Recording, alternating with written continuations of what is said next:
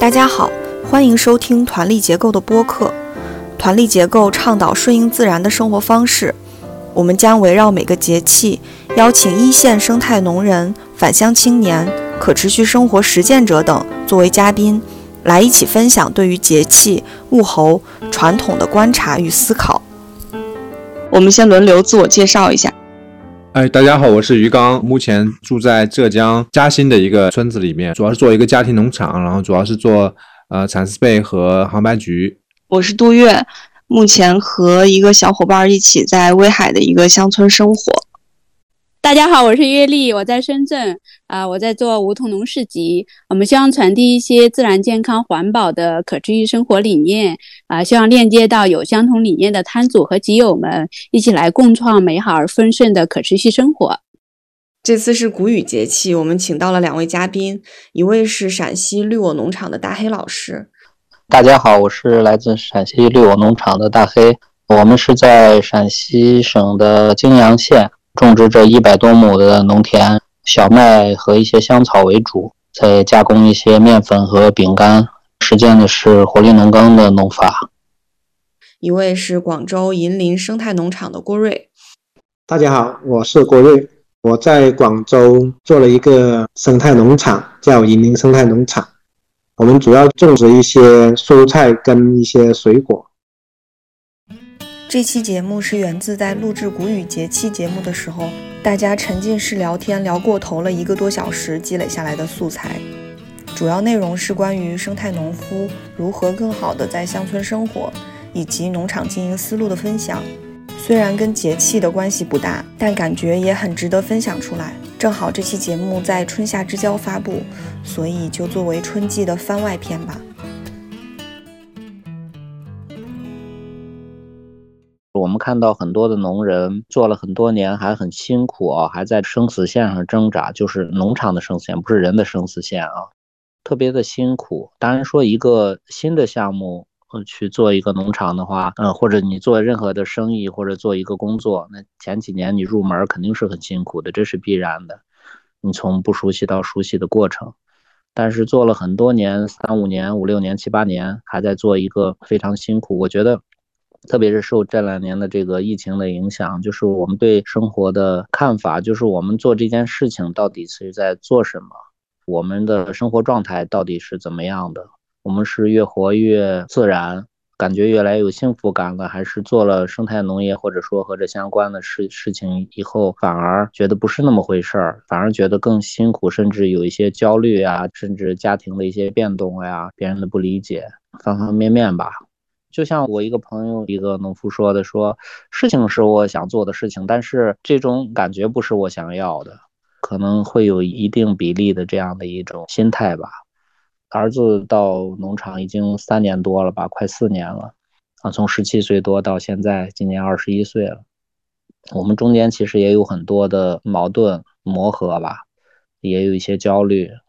但是我们就感觉这年多，我们内在好像平静了很多。大家都很愿意把生活过得更好一些，其实反而我们做的事情呀，各方面也都比较顺利了。我们一直在做减法，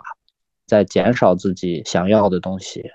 在生态农业这个领域里面发展，反而更加清晰一些。包括这些年遇到的一些各种各样的诱惑，比如说有是有人给你投资呀，觉得你项目很好呀，甚至想收购我们的呀，或者想和我们合作去开拓更多的土地。包括一些政府项目去给划拨给我们土地，让我们去搞，其实方方面面的诱惑挺多的。我们也是在不断的减少这方面的介入，以一种另外的形式去协作吧。越来越清晰自己想要什么，特别是这几年这个疫情啊，就是我们的健康、我们的生命，嗯，其实是最重要的。呃，我还有自己的幸福感和家人在一起的陪伴的时间。其实更重要，因为经常会遇到疫情，会和家人分隔两地，爱人带着小的在城市里面回不来，我们在乡村见不到他们，有时候半个月、一个月都见不着他们。这种生活到底是不是我们真正要去追求的生活方式？也有各种各样的一些思考吧。我我觉得确实是这样。刚才谈到可持续的问题，当然也是包括做生态农业或者返乡它的这个经济啊、生活的可持续。我也在反思，就是说，也许我们过去的十年做这个工作，它的障碍在于是说，如果你只是把它作为一个产品去销售，你的问题是说我的产品怎么卖，或者很担心卖不出去。如果是卖货这样一个思维的话，我就觉得它会面临很大的障碍，它会把生态的这个理念做得越来越窄。无非就是说有新的一些营销的平台出来，比如说开始是微信、微博，对吧？后来就像抖音、短视频，无非就是不断的去跟着媒介去跑，但是你的信息是比较单一的，就是卖货，没有能够把生态的真正的比较深刻的、比较生活化的这种东西去传递出去的话，我觉得它的障碍会越来越大。所以我觉得真正的生态的东西一定不能落在一个产品上边。就是经常会讨论说返乡青年很多销售难的问题呀，什么之类。我觉得这个问题提出来的方式就是错的。怎么样能够把刚才大海老师说的这种生活方式、自己的生活过得很好，然后呈现出来的这个状态，而不是落在一个简单的卖货上边。下一个阶段，我觉得需要去考虑的问题，当然可能也会遇到一个问题，就是说，那如果没有一个产品作为载体的话。像诚毅的农场，可能就是养萤火虫或者养蝴蝶，对吧？然后就周末过来看萤火虫、看蝴蝶。他当然是把这种生态的体验给传递出去，但是没有产品，好像又觉得有点有点空，或者是像现在奇溪农场这样，觉得好像做很多活动，把这个理念传递出去。但是总觉得好像又缺一些产品，或者产品还不够扎实的感觉。所以怎么样能够既把这种比较宽阔的、比较深厚的理念更全面的传递，同时又能够有一些比较实际的产品的这个载体？我觉得这个平衡是需要做的，而不像前几年可能单纯只是去卖货卖产品。我觉得，嗯，我自己就是这么走过来，真的是感受很深啊。我从零九年开始做农场，一直是在算是亏损的状态吧。每年都是要不断的投入来去维持它的一个经营，很长一段时间，其实我一直是处于很焦虑的状态，人也是比较烦躁，我就觉得我不停的在做，不知道自己是为了什么做那么辛苦，但是他又不能够实现收支平衡，所以我自己那个压力其实是很大的，有时候真的是不知道自己这样做究竟有没有什么意义。在疫情前，就是刚好是二零二零年一月份的时候，我们去了泰国游学之后，我发现当地的生态小农的注意力，其实他都是集中在自己的一个生活上，啊，他并没有说很关注他的一个生产的营收问题，反而是很注重他自己的一个生活怎么过得更好一点，怎么让家人过得更好一点，他那种幸福感是一眼就能看得到，同时他的收入值也比一般的农民来说还是更高的。很多都是因为做了生态农业之后生活更好，我就在反思啊，为什么泰国的小农过得这么幸福？嗯，我就想，我当时回来做这个生态农业究竟是为了什么？不就是为了想过像他们这样种乡村生活嘛，就是能有这种幸福感。但是我在做农场过程中就觉得自己更多精力是花在经营方面，虽然投入了很多精力，但是经营还是没有做好，同时又把自己的生活给丢失了。忽视了身边的家人呐，还有忽视自己生活的方方面面的东西，就感觉纯粹就是为了做农场而做农场，陷入了一个很不好的一个状态吧，特别焦虑的。泰国回来之后，我就开始反思，自己就做了一些调整，开始更关注自己生活方面的，那个人的状态就开始慢慢没有那么焦虑了，农场的事情还是正常的一个运作。我就发现自己调整之后呢，整个的状态都是不一样的。原来脾气比较暴躁啊，慢慢的脾气也越来越好一点，啊，还有跟家人的关系也会越来越好，慢慢的就感觉，咦，好像日子过得挺不错的，幸福感就是好很多。同时的话，农场的经营状态也跟着变好了。我觉得，你好像之前一直想着怎么让它更好的经营，反而一直做不好。开始我还没有想明白是什么原因啊，最近半年来吧。我发现就是有一些像新农民呢，到了农场之后，因为他感觉到可能农场的一个状态比较好吧，他就选择在村里面住下来了，跟农场会有更多的互动，甚至有一些就是在农场这边一起来合作创业啊，比如像阿木，他原来在城里做面包，现在就搬到农场来这边做，还有很多就是做活动的，他也是很主动的找到农场，哎，想一起合作推动一些自然教育活动啊这些。特别是像做活动这些，他就说，啊，你农场跟其他地方很不一样的，除了一个环境还算可以，另一个就是呃，我们这边是有本身的一个生产在这里，其他地方都是只是有一个环境，而没有真正的一个产品在这里。而我们是一直都是有自己的一个生态蔬菜这些，在这边做活动的话，会有更加丰富的内容可以去开展。我觉得可能是因为自己的一个状态的调整啊，还有农场的变化，更有生活化了。呃，给人家传递出来的那种信息可能也是不一样的，人家会感觉到进了农场比较舒适一点吧，就感受到那种东西会慢慢去吸引他们。所以我觉得做生态农业的话，可能注重自己的生活，会让自己更幸福，同时也会传递出我们这种幸福感，其他人也会能够感受到这种幸福感。这可能是我们做生态农业来说更需要去关注的。很多人都说我以前都是特别特别忙，到农场的话想跟我聊一下天，可能都不好意思啊，因为看到我这么忙都不好打扰。而现在的话，我感觉我是有时候在农场什么事都可以不用做，反正农场也是能够 运营的很好的，就是它很自然，它就已经运作出来了。就因为自己也更放松了，我可以不用去管那么多，自己比较享受当下的一种生活状态的时候呢，身边的人其实他感受是更深的。就很自然的，他也会，大家可能会配合的更好啊，事情也会更顺利，嗯，就你就更加不用去担心那么多，也不用去干涉那么多。对，像郭瑞说的这个，我其实感受挺深的，就是当我们完全想通过土地去赚钱，就是我们心思老是在钱的上面的时候。我们反而会遇到各种各样的挫折问题，因为一块土地它是需要休息，它需要各种各样的照顾。其实，如果说我们要压榨土地去得到一些东西的时候，会产生很多负面的东西出来。这不单单是产出一些产品的问题，这个农夫的精神面貌啊，这个气质和你的生活的状态、生命状态都会影响到你传递给别人的感受。你会发现，当我们自己过得很轻松自在的时候，会聚很多人，大家都会很和谐，很多人愿意来，人气就特别旺，啊，大家都很喜欢过来找你。当你的状态不好的时候，其实也会影响到你身边的人，啊，特别是亲近的人、合作伙伴呀、亲人呀，他们有的甚至会离开。这个农场的核心，这个人，他其实决定了整个农场的整个的生命状态。就是我们好了，其实整个农场都会好起来，它会进入一种自然的生命之流吧，它会自己去循环，自己去发展。我们很多老解决不了的问题，哎，你会发现它自己解决了，不需要我们太花心思去解决这些问题。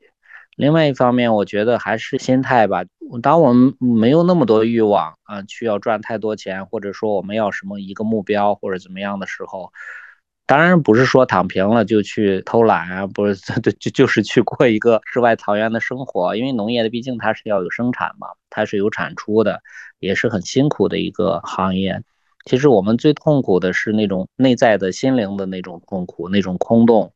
就像人悬在空中一样，不上不下的那种感觉。其实身体的劳累啊，那的一些痛苦啊，都是完全可以克服的，就是不用去解决问题，它自然会化解。有的甚至甚至你都很奇怪，哎，为什么一切都变好了？其实就是你真的放松下来了，没有再去钻到那个被利益啊或者被一些事情去了困在里面。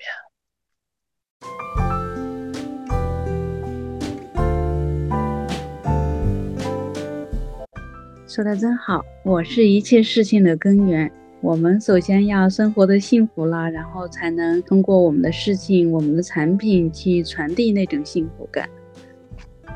我们和城市的连接非常的紧密嘛，其实我们大部分的产品都是卖给城市人的。我们的生活模式是他们向往的。我们在做一个生态农业，其实我们做的是一件社会事业。那我们去完成这件事情，其实帮助城市人去完成他们不能完成的事情。有一些机构呀，一些农人，他们发布的内容就是我很惨呀，你看我多么的不容易呀，半夜了我还在干活，下着大雨我还在干活，哎呀，我今年收成都没有，感觉到非常的，包括一些食物的危害呀，包括各种污染呀，就是整天传递的这样的讯息。其实城市的人群，他们其实已经非常高压力的工作和生活状态，需要那么多贷款去还，那么繁重的工作。其实我们作为一个他们不能去实现的这样的一个生活方式，那我们为什么不去传递这些更美好的东西？虽然我们也很辛苦，但是我们有产出呀，我们有大地母亲给我们那么丰厚的回报，我们在自然中生活，我觉得我们其实挺满足的。我为什么不把这些美好的、充满希望的这些内容，嗯，这些温暖的东西传递给他们？我们为什么要去卖惨呢？就是有些，比如遇到自然灾害，需要怎么样？其实有的东西不用过多的去说出来，这些就是自然而然，其实是我们大自然给我们的一些学习的机会。看这件事情怎么去理解，包括我们做产品的时候，比如说我们会做一些认证呀、评估呀什么的，或者说有一些交流。包括遇到自然的灾害，我觉得这些就是大自然去来训练我们需要去解决问题的这种能力。作为一个生态农人，应该有这样的一种思维的方式啊。当然因人而异了，每个人可能感受不一样。但是对于我来说，我从来不恐惧这些东西，包括和一些有关机构去打交道。我觉得我都是在学习，哎，他们的有一些规则，其实我觉得挺好的。包括我们遇到一些气候的影响，哎，我觉得，哎，通过这件事情，我更加成熟了。我遇到这些困难的时候，我不紧张，我不恐惧了啊，没有什么，那么困难的事情我都经历过了，这个不算什么。嗯，当我们经过大自然的这些磨练之后，我觉得我们可能变得更加坚强，更加有韧性。我觉得把我们这些东西呈现给我们的消费者和不能去体验这种生活方式的这些人群，我觉得可以给他们传递一些力量，可以通过产品，可以通过我们的言行，可以通过我们组织的活动，可以让他们得到这些力量。我觉得这是我们存在的一些价值和意义吧。当然，我们也不要刻意的去做这些，其实融入在我们生命的每一个细节里面，我们的所有的行为传递出去的内容。其实农业是一个非常专业的一个领域，生态农业又是一个更接近于道的这个领域吧。其实对农夫的要求非常高，而不是那么粗浅的，只是一个做了一件什么事儿。在一个信息充斥的吃快餐的这样一个可能更加快餐的短视频时代啊，这样的东西大量的存在。我觉得我们的声音就是我们这些真正的生态农人的这种声音。更重要，其实我们不一定需要很专业的去表达，但是我们最起码传递是一个正向的、有生态价值的一些内容。是的，是的，我觉得这个也是我们播客的初衷。生态农人也是整个社会的生态系统当中的一环。我们的位置站得更靠近自然，靠近土地，就是把真的从自然当中感受到的这种正能量哈，自然的价值，能够去传递出去。觉得这个是我们作为生态农人应该做的事情哦。像诚毅那个农场，还有小好的那个农场，就是他们现在会做很多的体验，就是消费者的活动。他们会把这种体验看成是他们的产品。郭瑞，像你的话，如果自己的心态发生了转变之后，你经营农场的方式、你的产品和服务有发生变化吗？然后以至于这种变化，因为你之前也说你之前是亏的嘛，那你有没有使经营变得相对良性一些？之前我就是一直说，哦，我们就是要把菜给种好嘛，想在菜上去突破嘛，让种菜能够盈利。但是我心态变化之后，因为我觉得这个可能还真的不一定，只是一味的去把菜种好就行。现在的话，只经营可能是是有一点点变化的，但是蔬菜还是我们的一个主打产品。呃，但是我觉得可能除了蔬菜之外，种了更多的东西吧。啊，反而现在是越种越多。之前我们一般都是很少种水稻的，啊，因为我觉得种水稻没有效益，就你卖也卖不了多少钱。啊，现在的话就种菜还是很正常啊，因为我其实现在种菜都不用怎么去管的，就主要是把苗育好、安排好，农场的阿姨啊、大叔啊，他们就会把菜就能够种好了。啊，我现在其实会想着种更多东西啊，像种水稻啊，其实很大一部分呢是配合活动去种植的啊，因为我们现在自然教育活动方面是越来越多了。另外的话，也是因为这两年疫情，觉得我们也是需要种一点粮食给自己吃。我不管它是赚还是亏，自己能够吃好嘛，呃，这个也是一个出发点。这两年也会呃多种一点水果啊，就是尝试啊，像西瓜、香瓜、百香果，香蕉啊，反正就是呃自己有时候想吃的一些水果啊，我们就会种，嗯，因为越来越多人想到我们农场来看嘛，啊，或者是想到这边来去生活。我原来住的那个房子，现在也改造成一个小民宿嘛，城里人他们就可以在这边来住，可以享受我之前 享受的那种生活。所以我们现在慢慢的其实有点像是在推销我们的生活。我们所说的一些活动词就是我们叫躺平营嘛，就是他到农场来，农场也不会安排很多什么活动节目，他就是在农场的这里钓一下鱼啊，逛一下啊，因为我们做土窑。做个土窑面包窑机啊，阿木他是专门做一些面包的。活动的时候有一顿就是由他来做，就让城里人来到这里的话，他感受更多的就是比较舒服啊，比较好的一个生活状态吧。产品的话还是以卖菜为主啊，我们现在菜基本上也是不愁卖嘛，基本上产出多少就卖多少，所以我这个也没有什么压力，更多的时间就想着。你怎么样更有趣一点嘛？今年就是想做一些莲藕跟鱼的工作啊，还有呃水稻跟鱼的工作啊，还会想养点鸭子啊，养点鹅啊，去增加农场的一些生气吧。啊，我自己本身也是比较喜欢养一点这些东西啊，反正就是自想做的事情啊啊去做，有时候就配合一下活动啊这方面哦。所以呃比之前就纯粹是种菜，我们还是有一些变化。但是这种是基于这一个生活状态的一变化，还有就是呃，现在农场的人气啊这些转变嘛，慢慢的也做的一些调整了。去年我去郭瑞那儿，那个环境简直太棒了。我觉得郭瑞是个特别细腻、特别有内秀的那种。我一直等他，感觉他很忙啊，能把那个园子打造的那样。因为我是第一次去。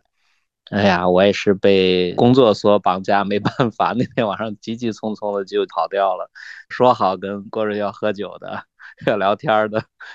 然后都被强行拐走了。我其实挺遗憾的。等疫情稳定的时候，一定会再去你那儿住上几天，好好摆脱所有的人的干扰。我就单独钻到你那儿待几天，好好享受一下你那边的田园生活吧。因为南方和北方真的是完全不一样的。啊，我们北方就会比较干，水也比较少，所以是完全不一样的风格。我觉得去你那儿度度假也是蛮舒服。大家又是农夫，我我一直非常喜欢和郭瑞在一起工作。以前他在我这儿待过一周吧，我们的干活就特别默契。我就觉得好农夫 在一起的时候，总有说不完的话。其实有时候可能也没说多少话，但是就是在一起工作，就帮帮忙、搭搭手，就觉得特别有默契的感觉。嗯，真的，你有时间一定要过来，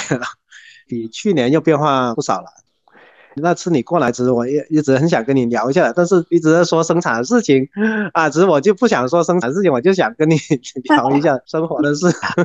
没有时间。我想你那天晚上啊，如果不走的话啊，晚上我们聊晚一点，但你那天又赶着去江门，哎，难得过来一次。人在江湖身不由己啊！你看我是啊，连说话的时间都没有一样，哎，真是。以后可以搞一个农夫的这种生活交换，各自到不同的地方去体验。是，一几年去大黑那里嘛，我很少在北方那边，就去到那里，哎呀，其实挺舒服的，真的是去每天吃不同的面食啊，又可以到地里面去干一下活啊。挺享受的，嗯，我记得还把你，我忙不过来赶你上拖拉机，你说这么开，我说你管他呢，上去吧，当挂上就跑吧，管他呢。哎呀，然后就扔给我觉得还开上去挺不好意思的，因为那次你不是在吃饭嘛？哎呀，我打了一下，我又怕影响你那个时效啊，我只打了可能十来分钟，哎呀，看到你吃完饭又让你打，所以我应该就是多多开一段时间，让你多休息一下的。我又怕我开的慢，啊，影响你们播种啊，这个。你那天也是很累啊，真是搞了一天是吧？都在那里开拖拉机。嗯嗯嗯，我们这边大田作业就是这样，农忙季特别忙，集中那几天简直是要命。然后闲起来其实也没有啥，平常日子挺悠闲的。忙起来它比较集中，因为大面积就是几天内要完成。我把老的那个上海五菱都卖掉了，准备今年再买一台大的拖拉机，然后我们申松里也换了，已经订购了一台更大的两米五的大机器，这样的话效率就更高嘛。播种机也买，但是不是太好，然后我们准备再订一个更先进的，因为这个设备的精度和它那种工作模式，跟你后面很多工作配套，你别看省那一点钱，最后其实给自己造成很多麻烦。今年的拖拉机可能也会加入北斗导航系统，就自动驾驶、方向自动，人就很轻松了，就放松了啊。灌溉会应用一些物联网，最近正在研究。我们人手太少，不像你们那人还多点儿，我们这儿就人太少，就我跟乐心，有的时候去修个管道呀、开个水呀，几百米外，有时候一个人就没法干。跑几百米一脚泥，然后跑出来关一下，然后再去修，修完了又去关开开试，试了又修下一个。好家伙，你检修剂的时候特别辛苦，就应用一些手机控制啊、APP 控制啊什么的，减轻一下劳动力吧，不影响你觉察和体验土地的这个过程的那部分内容，尽量去简化，不要无谓的付出那么多的辛苦，包括一些灌溉措施的优化。用了这么多年，也有一些心得，其实可以调整一下它的间距啊什么的这些方面，在逐步的优化优化这个过程。我觉得这真的是积累，一步到位是不可能的，它都是一点点的进化过来的，一定需要时间，也不能着急，只要往前走，向对的方向。哎，有的时候真的也不知道什么是对的方向，需要你犯很多错误，不要去重复犯错就好。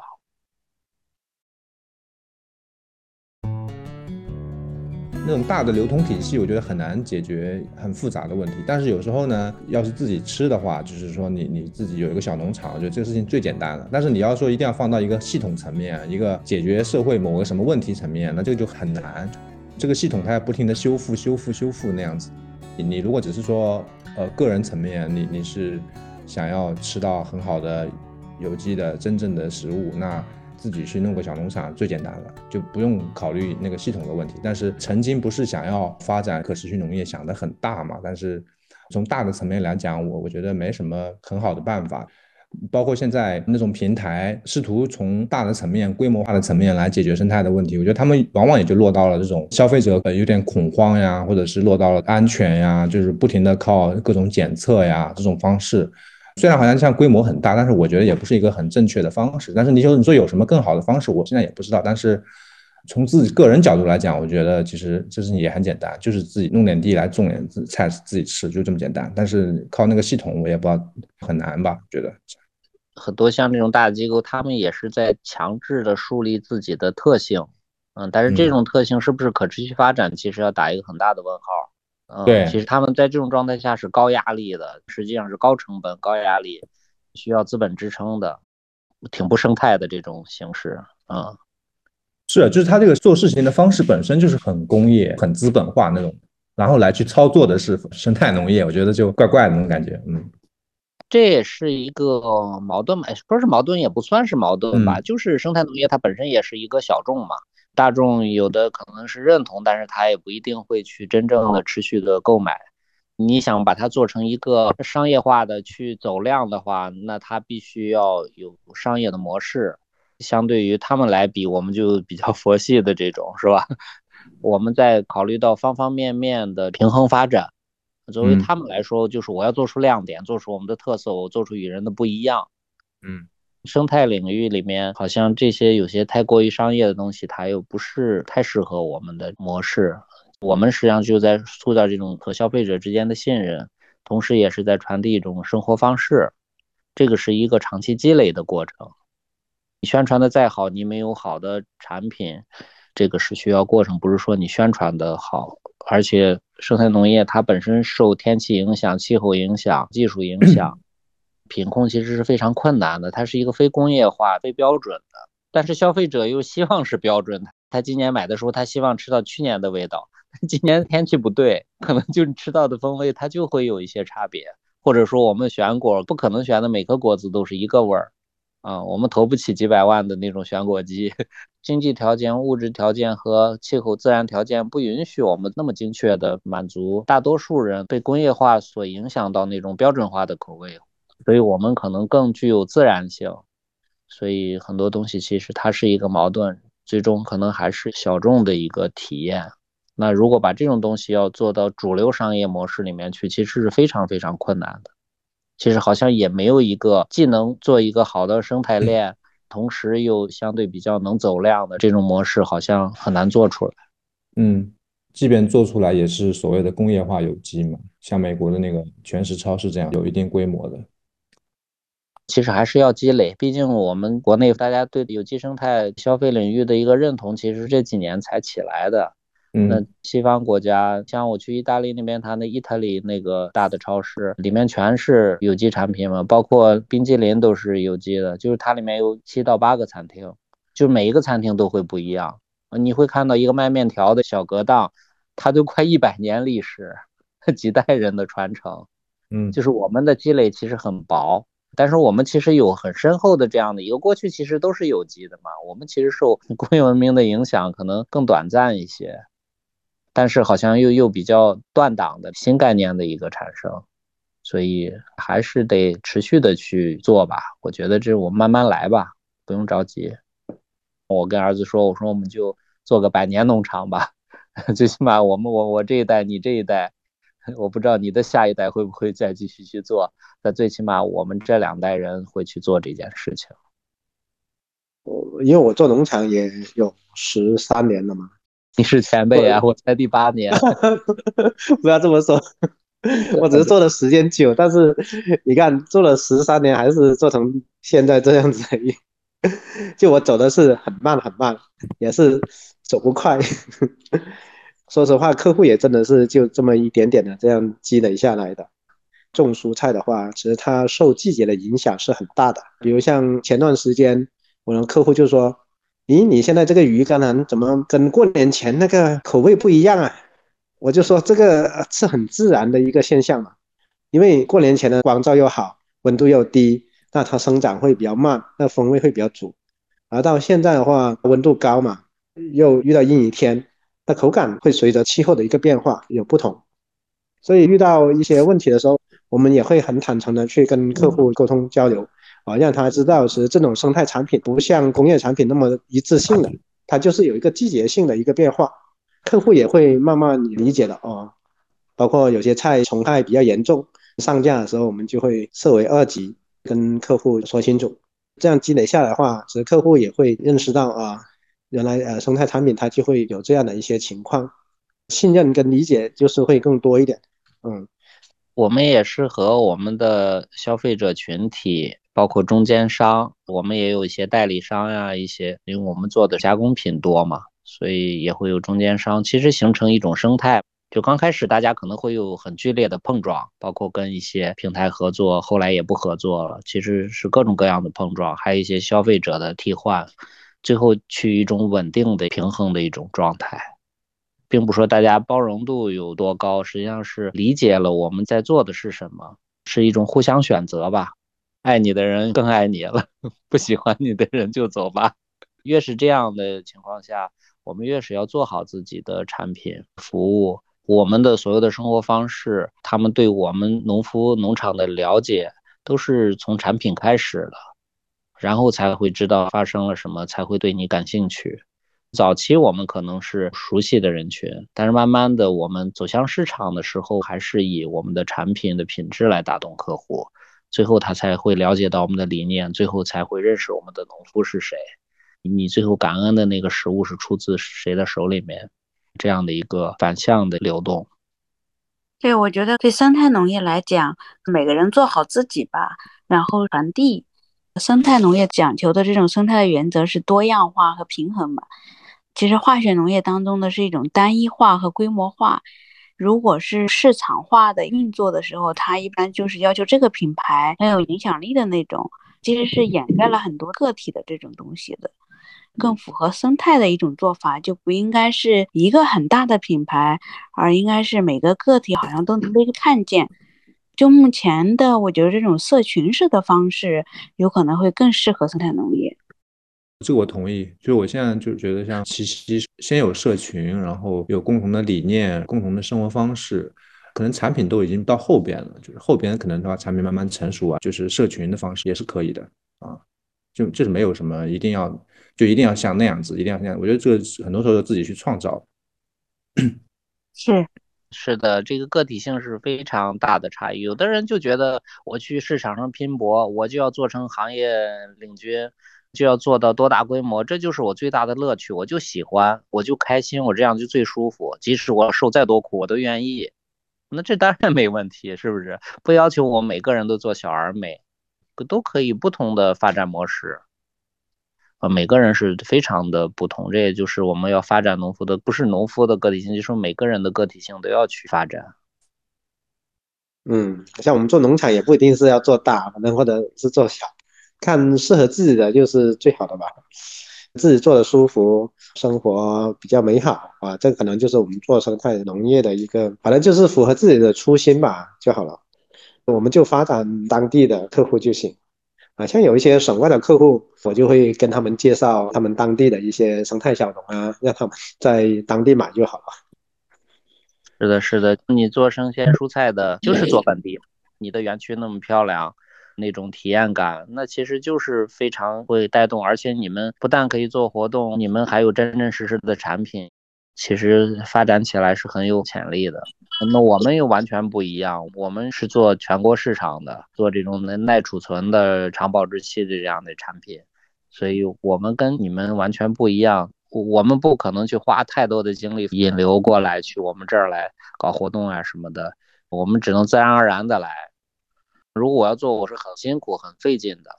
但是你们做，你们发挥出最大特长的，你们就是需要本地的年度，需要本地消费者的群体的。我们现在情况跟大黑是一样的，就是说我们的蚕丝被，还有我们的杭白菊都是外地，就是全国市场。但是我们现在很想要去开展本地的一些市场，那为什么呢？就一个是我们自己的菜想完全能够自足，生活方式想要改变。第二个呢，就是我们想，我觉得我很想跟本地发生点关系。但我们本地是不是我们村啊？就是我们说我们这个县吧，以这个县为单位吧。可能十年前我觉得不成熟，但是我觉得十年后是不是有发生变化？就是说我也很好奇这个本地的一些需求。可能有一些产品呢针对本地的，有些呢可能就是针对全国市场的。就全国市场呢可能会比较单一一些，可能就是干货呀、茶嘛，有产地优势的。但是呢本地呢可能就是像农场的这种体验，或者是生鲜的，也许这个还在筹划。呃，当然还有最内部的一层是自己家人，我觉得这个就不是作为一种商业，就是自己的生活需要。最内部的这一层，我觉得是。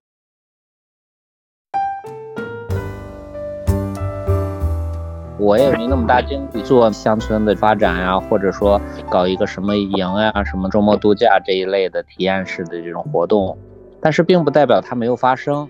像我们旁边另外一个农场搬过来了，他在我的旁边做二二十多亩地。今年又拿地，可能四五十亩，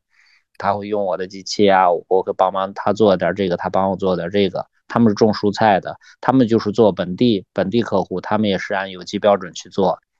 你就会发现，当你扎根在这个地方一定时间以后，就会形成这样一种自然而然的氛围。包括村民，村里面拆房子那些瓦片儿把我们的门口垒起来，哎，那村民一看，哎呦，我那烂砖头破木板挡的那个道沿儿都特别难看。一看这个很好看，他们也在学，一家一家往过排，现在已经排了两三家了。他们自己就摆瓦片儿，没事儿他们也不打麻将了，也说，哎，这样一摆，我们也好看了。我们现在跟村民在商量，就是说，因为我们有一些朋友呀会来到农村，他们也希望住几天，哎，因为城市疫情真的是太恼火了，希望在乡村住一住，然后在我们农场待。我们又没有接待能力，我们就是一个家。